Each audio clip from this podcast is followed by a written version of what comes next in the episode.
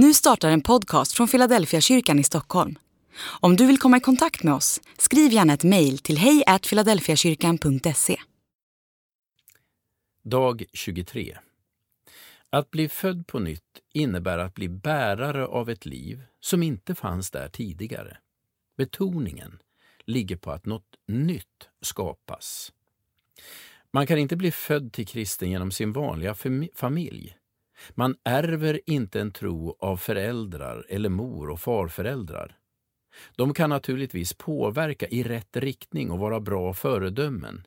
Men en levande tro kan man inte ärva.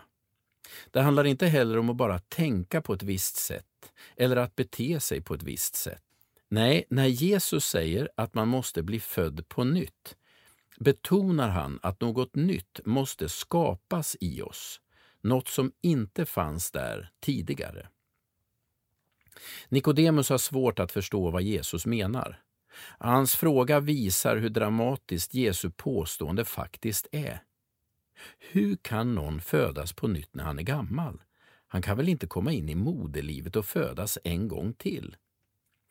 Nikodemus tar för givet att man är den man är. Man föds med vissa förutsättningar och i en viss miljö. Det är inte förhandlingsbart. Frågan han ställer till Jesus är nästan komisk. Inte kan man leta upp sin gamla mamma och försöka krypa in i moderlivet en gång till. Jesus menar att de förutsättningar man fötts med, de gener man har och de erfarenheter man har formats av inte är definitiva.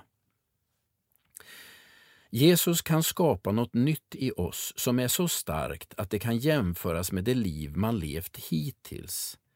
Ditt sociala arv, dina genetiska förutsättningar, dina tidigare förebilder och rollmodeller kan övertrumfas av det liv som Jesus skapar inom dig. Kristen tro handlar om förvandlade människor.